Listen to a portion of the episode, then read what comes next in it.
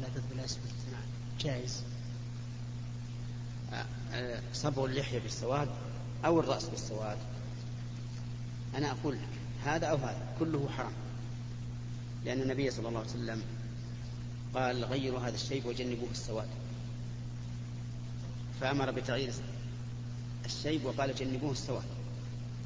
وورد أيضا في السنة الحديث فيه الوعيد على من صبغ الشعر الأبيض بالسواد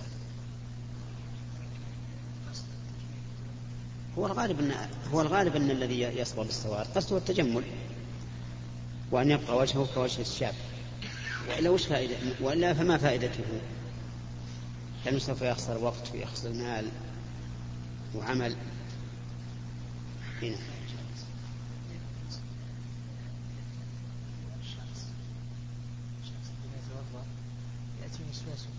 ما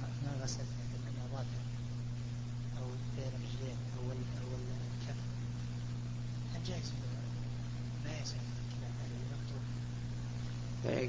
بعض الناس يكون عنده شكوك كثيرة كلما توضأ شك هل أتم غسل العضو أو لم يتمه فمثل هذا لا لا يلتفت إليه.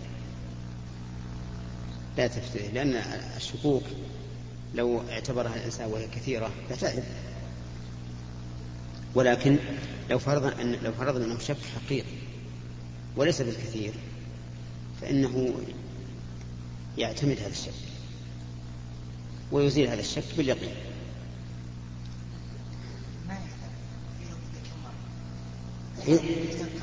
إذا معناه أنه عنده وسواس.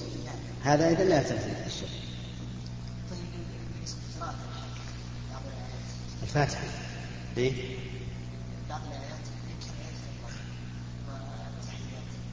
أبدا هذا هذا هذا موسوس والذي أرى أنه يدع هذا الوسواس. لأنه إن فتح على نفسه باب الوسواس تعب. وجاءه الشيطان يشككه في الصلاة يشككه حتى في الله عز وجل. ربما تصل به الحال إلى الشك في الله وربما يشككه في زوجته. أحيانا هل طلق أو ما طلق أو ما أشبه فكون الإنسان يدع هذا هذا. عليكم السلام. يعرض عنه يعرض عنه يعني عليكم السلام ورحمة الله. يعني لو شك عليكم السلام ورحمة الله. يعني لو شك لا لا, لا تفعل هذا الشك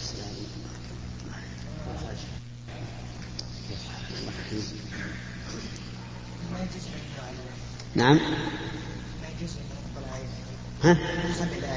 ها؟ كيف؟ إيه. إيه؟ مرة يشك ما نعم إنه إيش؟ ما خلاص ما يقرأ مرة ثانية. اي لا يقرأها ابدا. ابدا. إذا قرأها مرة هيك لو شك قرا أم لا يقرأها هذا. أحمد. ما رايك يا شيخ في اصطحاب تمرة الفجو في اثناء الرحلات البرية وتصون مناظر طبيعيه و لا تسامح. الذي أرى أن استحاب على تسجيل بالفيديو في الرحلات لا بأس به للمصلحة لأنك تعرف أن هذا يستنفذ مال وجهد وزمن والشيء الذي يضيع بلا فائدة تركه فائدة أما إذا كان فيه فائدة فلا بأس. وأما صور الحيوان الآدمي أو الحيوان الحيوان فأن تعرف ما فيه من الخلاف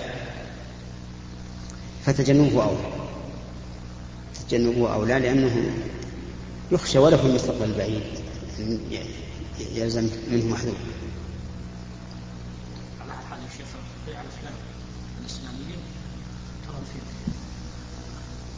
يعني ترى بيع الافلام يا شيخ. الآن عندنا مثلا بيع الافلام ما فيها أرواح يعني. لا ما فيها شيء. و... الافلام اللي فيها مصلحه ما فيها شيء. يعني مثلا خطيب واعظ يشرح أشياء نافعة للناس. لا بأس بذلك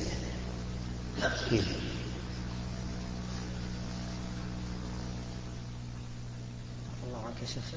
الصوفية والله يعتقدون أن الحلول ويقولون أن المريد أو العارف يترك بعض الواجبات الصلاة. مثلا وبعضهم يقول مثلا كما في أشعارهم ادعني إذا ادعني ستجدني قريب وما أشبه ذلك. ما أقل ما يقال عنه شيء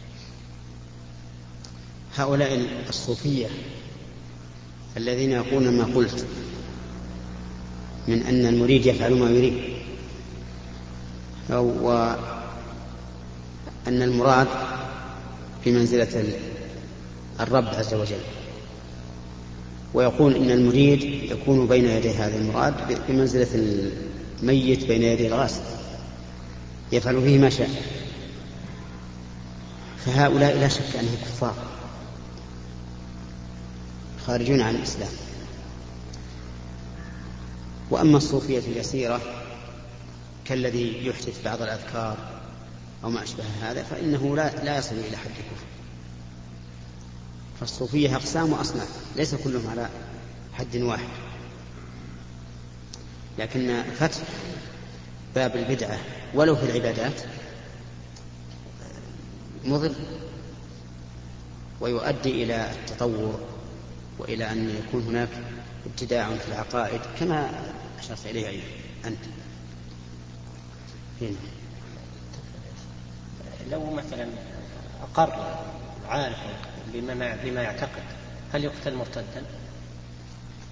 إذا أقر العارف بما يعتقد وكانت عقيدته ما ذكرته فإنه إن رجع وآمن وأسلم رفع عنه القتل والحكم بالكفر وإلا قتل كافرا مرتدا. فلا يغسل ولا يكفن ولا يصلى عليه ولا يدخل مع المسلمين.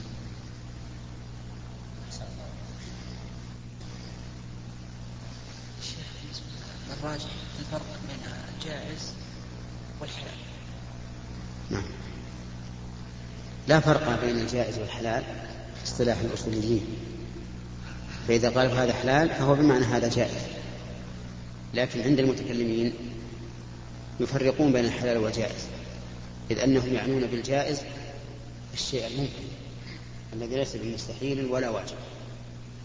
فمثلا وجود المخلوقات من الأمور الجائزة. يعني ليس مستحيلا. لأنه لو, لو كان مستحيلا لم يوجد. وليس من الأمور الواجبة لأنه لم يك... لو كان واجبا لم يكن معدوما من قبل. أما عند الفقهاء فالجائز والحلال والمباح كلها بمعنى واحد شيخ بالنسبة قولنا قلنا أن المسافر سفر المعصية لا يجوز له أن يعمل برخص السفر مثل القصر. والجمع. طيب يا شيخ ما قلنا قاعدة أن العبادة إذا كانت المعصية متعلقة بذات العبادة. فإن العبادة تبطل. تبطل. وإذا كانت متعلقة. بعمل الخارج؟ ما تبطل. نعم.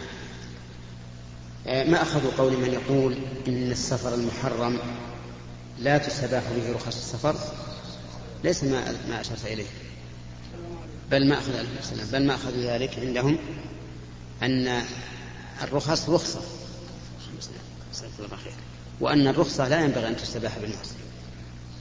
كيف نقول إن هذا نرخص له وهو عاصم لله والأمر يسير نقول تب تب من هذا وإذا تبت فترخص. عليكم السلام ورحمة الله. اللي عنده الشغل وهو عاجل تفضل نعم يقول شغل. أنت تفضل. تفضل.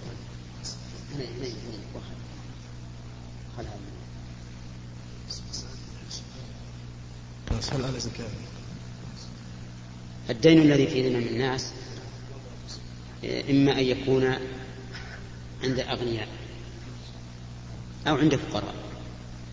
فإن كان عند فقراء فليس فيه زكاة إلا إذا قبضته تزكيه لسنة واحدة. وأما الدين الذي عند الأغنياء ففيه الزكاة كل سنة. ولكن إن أحببت أخرجته قبل أخرجت زكاته قبل القبض وإن أحببت يعني هل هم فقراء ولا أغنياء؟ أنا أعطيك الجواب. إن كانوا فقراء فليس عليك زكاة إلا إذا قبضته. لو لو بقي عشر سنين ما عليك زكاة إلا إذا قبضته. تزكيه سنة واحدة. إذا قبضته لو بقي عشر سنين. ما عليك زكاة. السنة حاضرة فقط. وإذا كان عند أغنياء يمكن تقول أعطوا المال يعطوك إياه. فهذا تزكي كل سنة. ولكن أنت بالخيار. إن شئت أخرجت زكاته مع مالك قبل أن تأخذه منه. وإن شئت انتظرت حتى تأخذه. وفي هذه الحال لو فرض أنك انتظرت حتى تأخذه ثم افتقروا ولم يوفوا فليس عليك زكاة.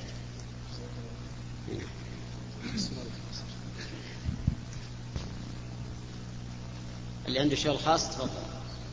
السلام عليكم الله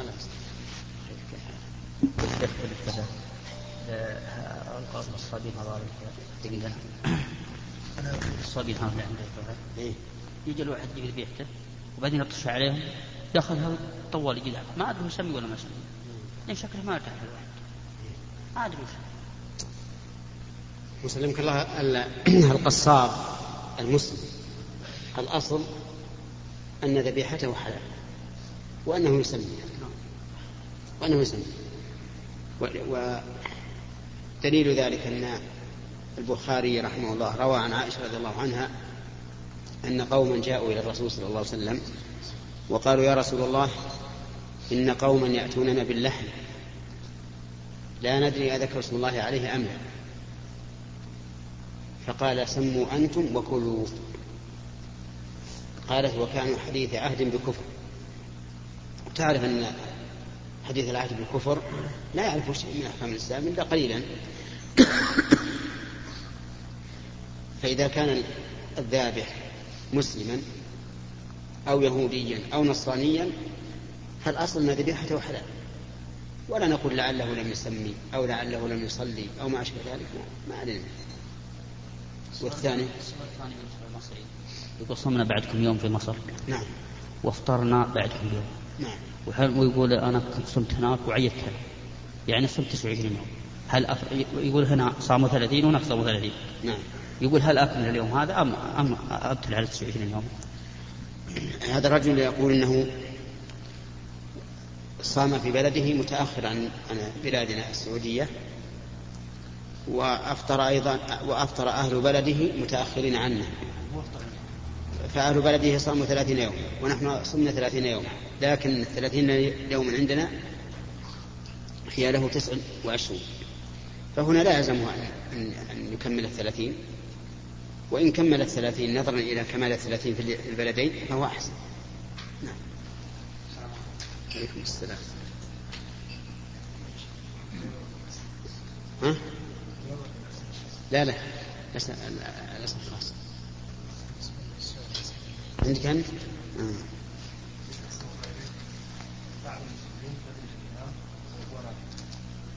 نعم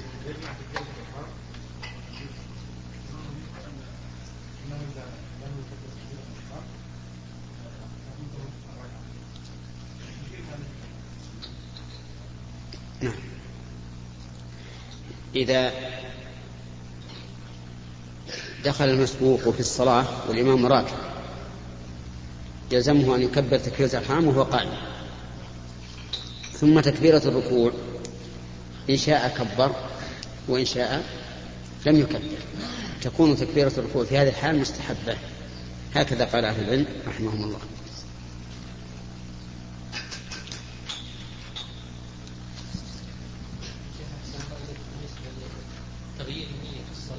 نعم. نعم. تغيير النية إما أن يكون من معين لمعين أو من مطلق لمعين فهذا لا يصح. عرفت؟ من معين لمعين أو من مطلق لمعين هذا لا يصح. وإذا كان من معين لمطلق فلا بأس. مثال ذلك من معين لمعين أراد أن ينتقل من سنة الضحى إلى راتبة الفجر التي يريد أن يقضيها. كبر بنية أنه يصلي ركعتي الضحى ثم ذكر أنه لم يصلي راتبة الفجر فحولها إلى راتبة الفجر فهنا لا يصح لأن راتبة الفجر ركعتان ينويهما من أول الصلاة. كذلك أيضا رجل دخل في صلاة العصر وفي أثناء الصلاة ذكر أنه لم يصلي الظهر فنواها للظهر. هذا أيضا لا يصح لأن المعين لا بد أن تكون نيته من أول من أول الأمر.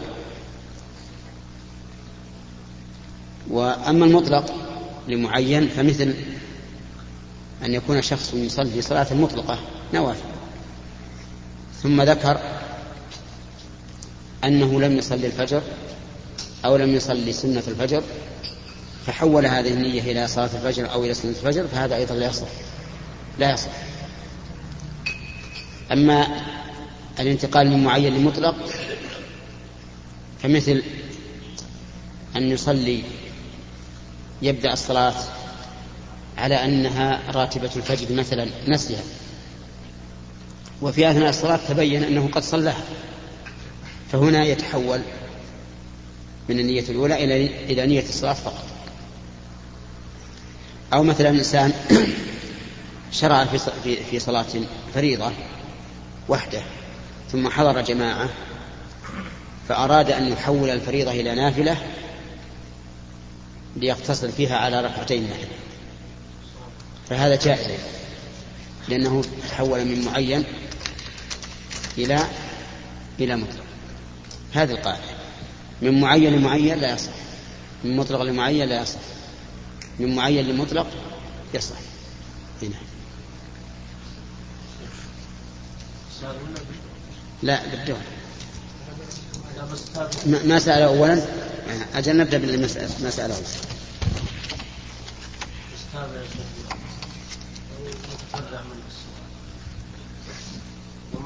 أي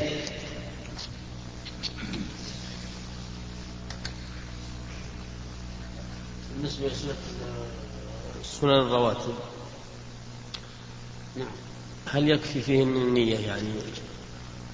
مثلا ما تنوي هذه للظهر مثلا لو كان عليك فوائد. هل تنوي هذه لراتبة الظهر القبلية وهذه راتبة الظهر البعدية أو يكفي التعيين بس أنها راتبة تكفي. الشيء المعين لابد من تعيين فراتبة فإذا أردت أن تصلي راتب الظهر لابد أن تنوي راتب الظهر إذا كان عندك عدة رواتب. وكذلك الفريضة أيضا لابد تعين. ما تنوي أنها فريضة فقط تنوي أنها الظهر أنها العصر. فالمعين لابد من تعيين إلا أن بعض العلماء رحمهم الله قال إن المعين إذا لم يكن معه غيره يكفي أن أن ينوي الإنسان أنه يصلي فريضة الوقت. مثلا لو جيت تصلي الظهر غاب عن ذهن عن ذهنك الظهر لكنك أتيت لتصلي فريضة الوقت. قال هذا لا بأس به. لأن تعيين الوقت بمنزلة تعيين الصلاة. وهذا قول فيه فيه فسحة للناس وفيه تسهيل عليهم هل النوافل تتداخل مثلا لو كان عليك آه، لو كنت ناسي الوتر. يعني كنت وتر بثلاث فتكاسلت أو نسيت ثم جلست بعد صلاة الفجر حتى تطلع الشمس. فهل تصلي هذه الركعتين أو الأربع ركعات؟ تنوي أنها ركعتين ركعتي الشروق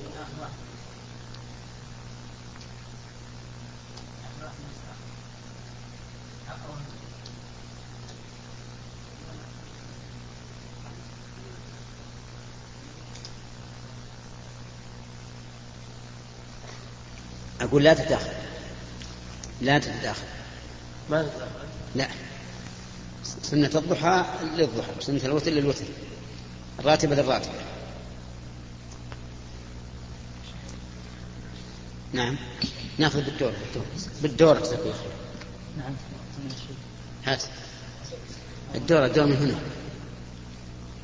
إلا اللي ما أخذ اللي ما أخذ ياخذ يلا تفضل. كثيرا فضيلة الشيخ نسمع من أئمة المساجد عند تسوية الصفوف قول إن الله لا ينظر إلى الصف الأعوج هل هو حديث أو قول؟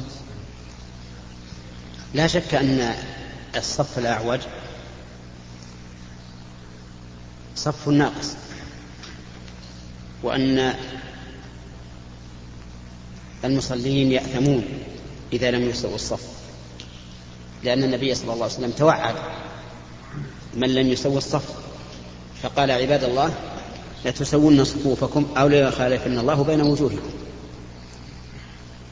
وأما الحديث الذي ذكرت إن الله لا ينظر إلى الصف الأعوج فهذا ليس بصحيح. نعم.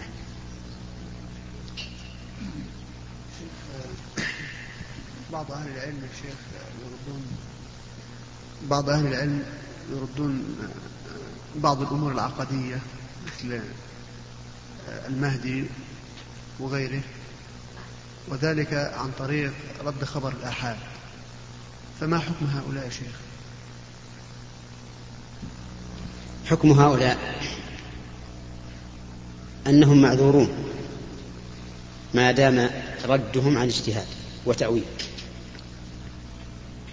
ولكن ردهم لأحاديث المهدي ليس كردهم لنزول عيسى بن مريم. لأن نزول عيسى بن مريم ثابت بظاهر القرآن وصريح السنة. الصحيحة. أما أحاديث المهدي فإن العلماء قسموها إلى ثلاثة أقسام. أحاديث صحيحة وحسنة وضعيفة وموضوعة. ولكن الراجح من أقوال أهل العلم أنه سوف يأتي. إذا دعت ضرورة الأرض إلى مجيئه بأن تملأ ظلما وجورا. ولكنه ليس هذا المهدي الذي من عقيدة أهل السنة والجماعة مهدي الرافضة الذي ينتظرونه. فإن مهدي الرافضة الذي ينتظرونه ليس إلا خيالا في أذهانهم ولا حقيقة له. فهم يعتقدون أن المهدي هذا في السرداب الذي في في العراق وينتظرون خروجه كل يوم وهذا لا أصل له ولا حقيقة له لا من الناحية التاريخية ولا من الناحية العقلية. هنا رد بعضهم بأحاديث في الصحيحين بزعم أنها مخالفة لظاهر القرآن أو مخالفة للعقل. قد يكون مخالفتها للعقل لاختلاف عقله هو لا لحقيقة الواقع. وإلا فنحن نعلم أن ما ثبت عن النبي عليه الصلاة والسلام لا يمكن أبدا أن يخالف العقل. بل لا بد من أحد أمرين. إما عدم صحة النقل عن النبي عليه الصلاة والسلام وإما فساد العقل. أما مع صحة النقل وسلامة العقل فلا يمكن التعارض أبدا. نعم.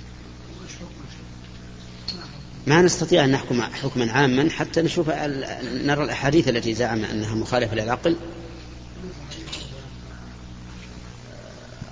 حديث موسى وملك الموت وضربه إياه. كذلك حديث عائشة إن الميت لا يعذب فأهني عليه وإلى من هذه الأحاديث هؤلاء نقول إذا كنتم تعتقدون أن الرسول قالها ولكن تكذبون الرسول وتقولون قوله مخالف للعقل فلا نقبله هذا كفر. أما إذا كنتم لا تعتقدون أن الرسول قالها وتقولون هذا وهم من الرواة مثلا أو خطأ منهم فهذا تكفيرهم في محل نظر. ففرق بين ما بين من يرد الرسول قول الرسول لأن قوله مخالف للعقل وبين من يرد قول الرسول لأنه لم يثبت عنده. ولهذا لا نكفر عمر بن الخطاب رضي الله عنه لما أنكر على القارئ القراءة التي سمعها القارئ من الرسول عليه الصلاة والسلام وعمر لم يسمعها. لأن عمر أنكر آية من القرآن لكنه أنكرها اجتهادا منه ظن أن هذا الرجل لم يتثبت حتى وصل وصل إلى الرسول عليه الصلاة والسلام وأخبره فقرأ نعم فأقر قراءة الرجل ففرق بين من ي... بين من يرد ما قال الرسول لمخالفة العقل وبين من يرد ما روي عن الرسول لظنه أنه لا يصح غادي نكتب بثلاثة طيب حديث لا. حديث من مات وليس فيه بيعة مات ميتة جاهلية إيش معنى هذا الحديث؟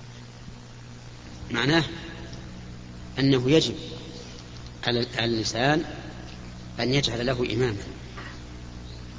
ولا يحل لأحد أبدا أن يبقى بلا إمام. لأنه إذا بقي بلا إمام بقي من غير سلطان. ومن غير ولي أمر. والله عز وجل يقول يا أيها الذين آمنوا أطيعوا الله وأطيعوا الرسول وأولي الأمر منكم. وهذا الذي مات وليس في عنقه بيعة شاذ خارج عن سبيل المؤمنين. لأن المؤمنين لا بد أن يكون لهم أمير مهما كانت الحال. فإذا خالف هذا وشد صار خارجا عن سبيل المؤمنين.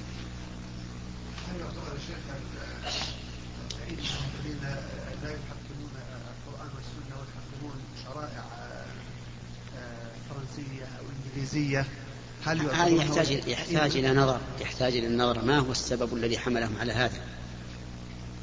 وهل هو هل هو أحد غرهم ممن يدعي العلم وقال إن هذا لا يخالف الشرع؟ أو أو ماذا؟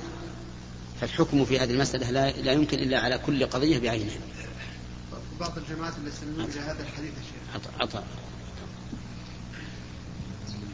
يا شيخ رجل عنده عنده أرض. واختلفت نيته فيها. ما يدري هو يبيعه ولا يعمره ويأجره وإلا يسكنه فهو يزكي إذا حل الحول.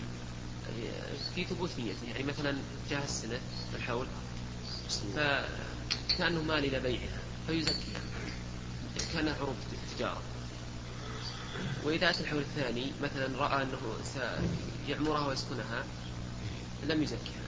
فماذا يعني ما ثبت نقول هذا هذه الأرض ليس فيها زكاة أصلا.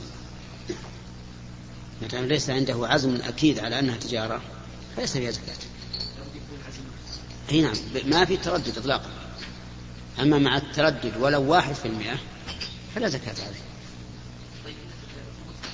ها؟ مثلا جت حال الحول ونوى أن يبيعها نعم. ما ما فيها زكاة. ما في زكاة. ما في يعني ما هي تجارة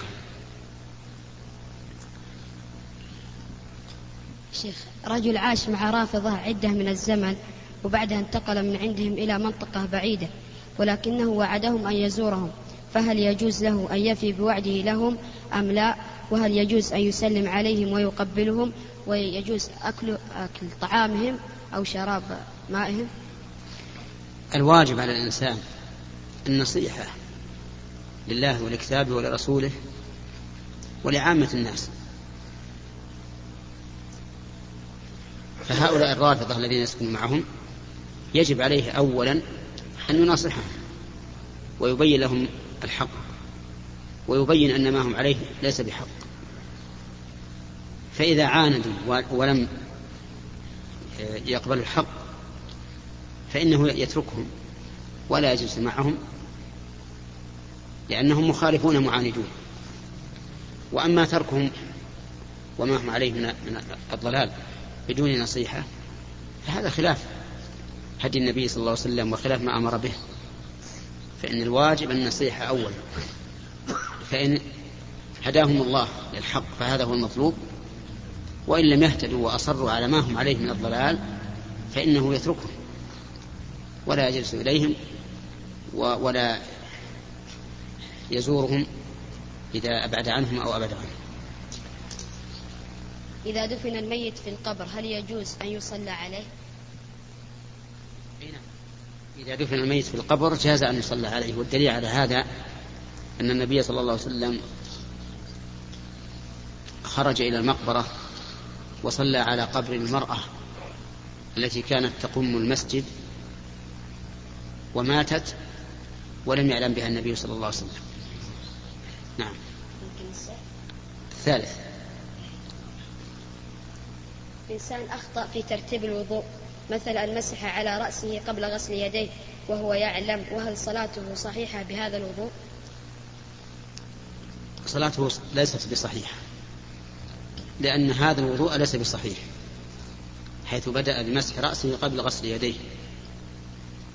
والله عز وجل قال يا أيها الذين آمنوا إذا قمتم إلى الصلاة فاغسلوا وجوهكم وأيديكم إلى المرافق وامسحوا برؤوسكم وأرجلكم إلى الكعبين. والنبي عليه الصلاة والسلام توضأ وضوءا مرتبا. فإذا نكس الإنسان وضوءه فقد عمل عملا ليس عليه أمر الله ورسوله وقد ثبت عن النبي صلى الله عليه وسلم أنه قال من عمل عملا ليس عليه أمرنا فهو رد أي مردود عليه. فإذا رد الوضوء صار غير صحيح وإذا صلى بهذا الوضوء فقد صلى بصلاة غير صحيحة آه، بوضوء غير صحيح فلا تقبل صلاته. كقول النبي صلى الله عليه وسلم لا يقبل الله صلاة بغير طهور.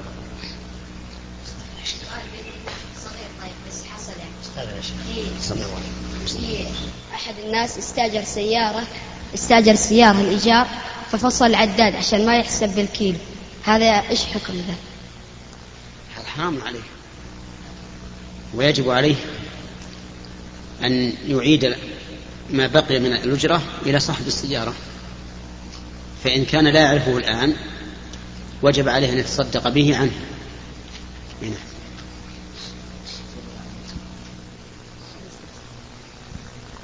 شيخ آه، في أحد القواعد العسكرية السعودية متعاقدين مع أمريكان.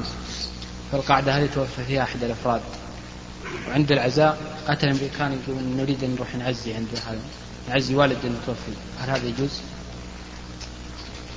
نعم يجوز أن يعزى المصاب سواء كان المعزي له مسلما أو كافرا. ولكن الاجتماع في البيت لتلقي المعزين بدعة. لم يكن في عهد الرسول ولا أصحابه. وإنما تغلق أبواب الأبواب أبواب الذين مات ميتهم. ومن وجدهم في السوق أو في المسجد ورآهم مصابين عزاهم. لأن المقصود بالتعزية ما هي ليست تهنئة. المقصود بالتعزية تقوية الإنسان على الصبر. ولهذا أرسل النبي عليه الصلاة والسلام آه رد النبي صلى الله عليه وسلم رسول ابنته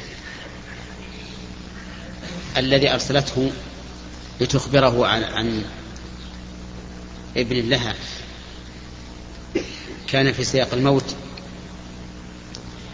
فرد النبي عليه الصلاة والسلام الرسول وقال لها وقال له مرها فلتصبر ولتحتسب فإن لله ما أخذ وله ما أعطى وكل شيء عنده بأجل مسمى. ولم يذهب يعزيها حتى ردت وألحت عليه أن يحضر. ليس من أجل العزاء ولكن من أجل حضور هذا الغلام أو, أو, أو الطفلة المحتضر. ولم يكن معروفا في عهد الصحابة أن يجتمع أهل الميت ليتلقوا العزاء من الناس بل كانوا يعدون صنع الطعام في بيت أهل الميت. والاجتماع على ذلك يعدون هذا من النياحة والنياحة من كبائر الذنوب.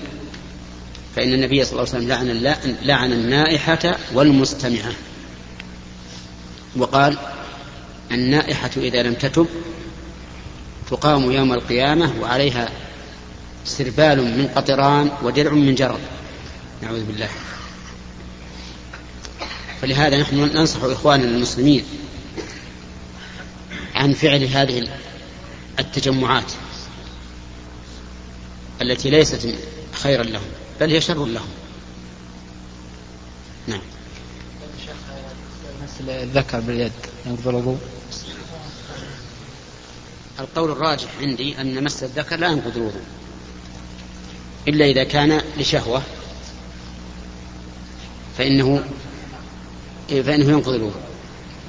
وإذا كان من شخص آخر فنقول نفس الشيء وبناء على ذلك فالمرأة إذا وضعت طفلها ومست ذكره فلا, فلا فإن وضوءها لا ينتقض.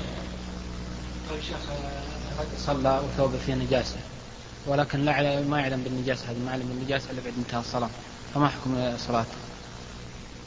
الرجل الذي صلى وفي ثوبه نجاسة ولم يعلم بها إلا بعد انتهاء الصلاة صلاته صحيحة وكذلك لو علم بها قبل الصلاة ولكن نسي أن يغسلها وصلى بهذا الثوب ناسيا فصلاته صحيحة أيضا.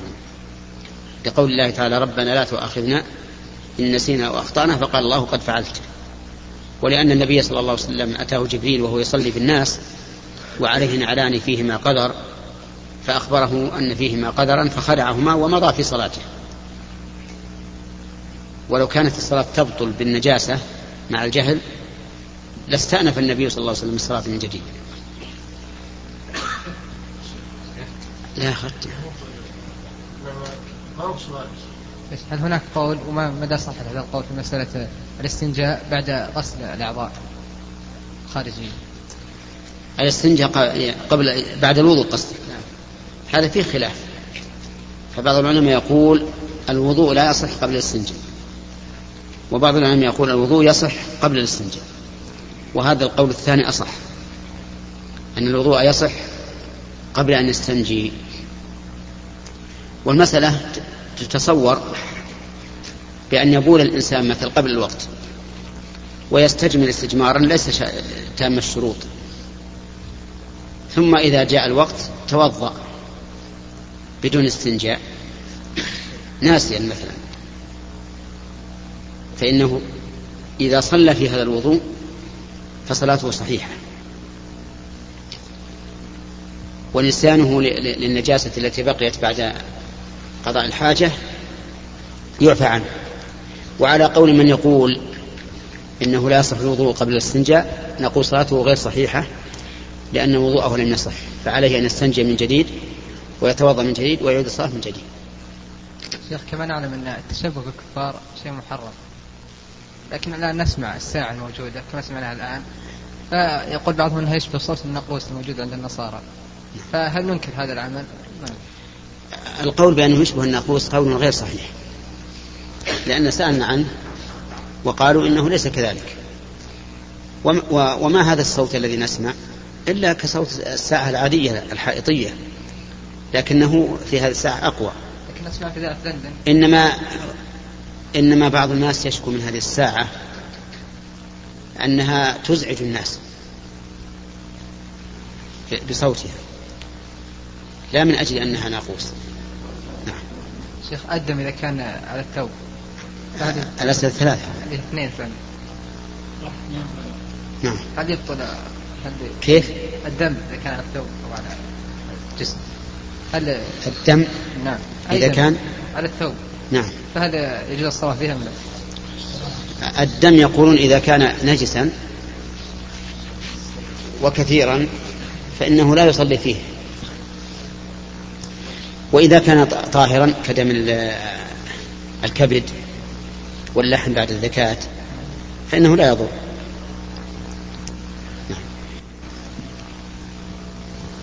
سؤال يا شيخ يعني هل يجوز للمرأة أن تؤم غيرها من النساء؟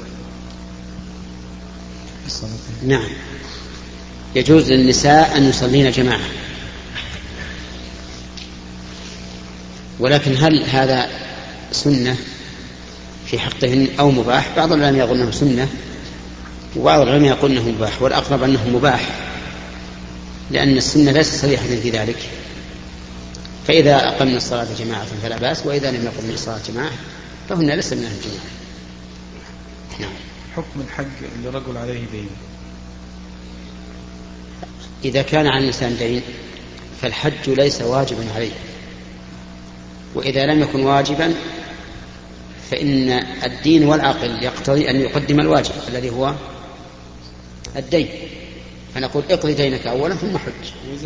وإذا و وإذا مت في هذه الحال فليس عليك إثم. حتى لو استسمح صاحب الدين. لأن صاحب الدين سوف يطالبه به. غاية ما هنالك أن صاحب الدين يسمح له أن يقدم الحج فقط. فنقول لو استسمح لو سمح لك ما هي المسألة؟ تحريم المغادرة من أجل حق الداعي. المسألة إبراء الذمة قبل أن نحج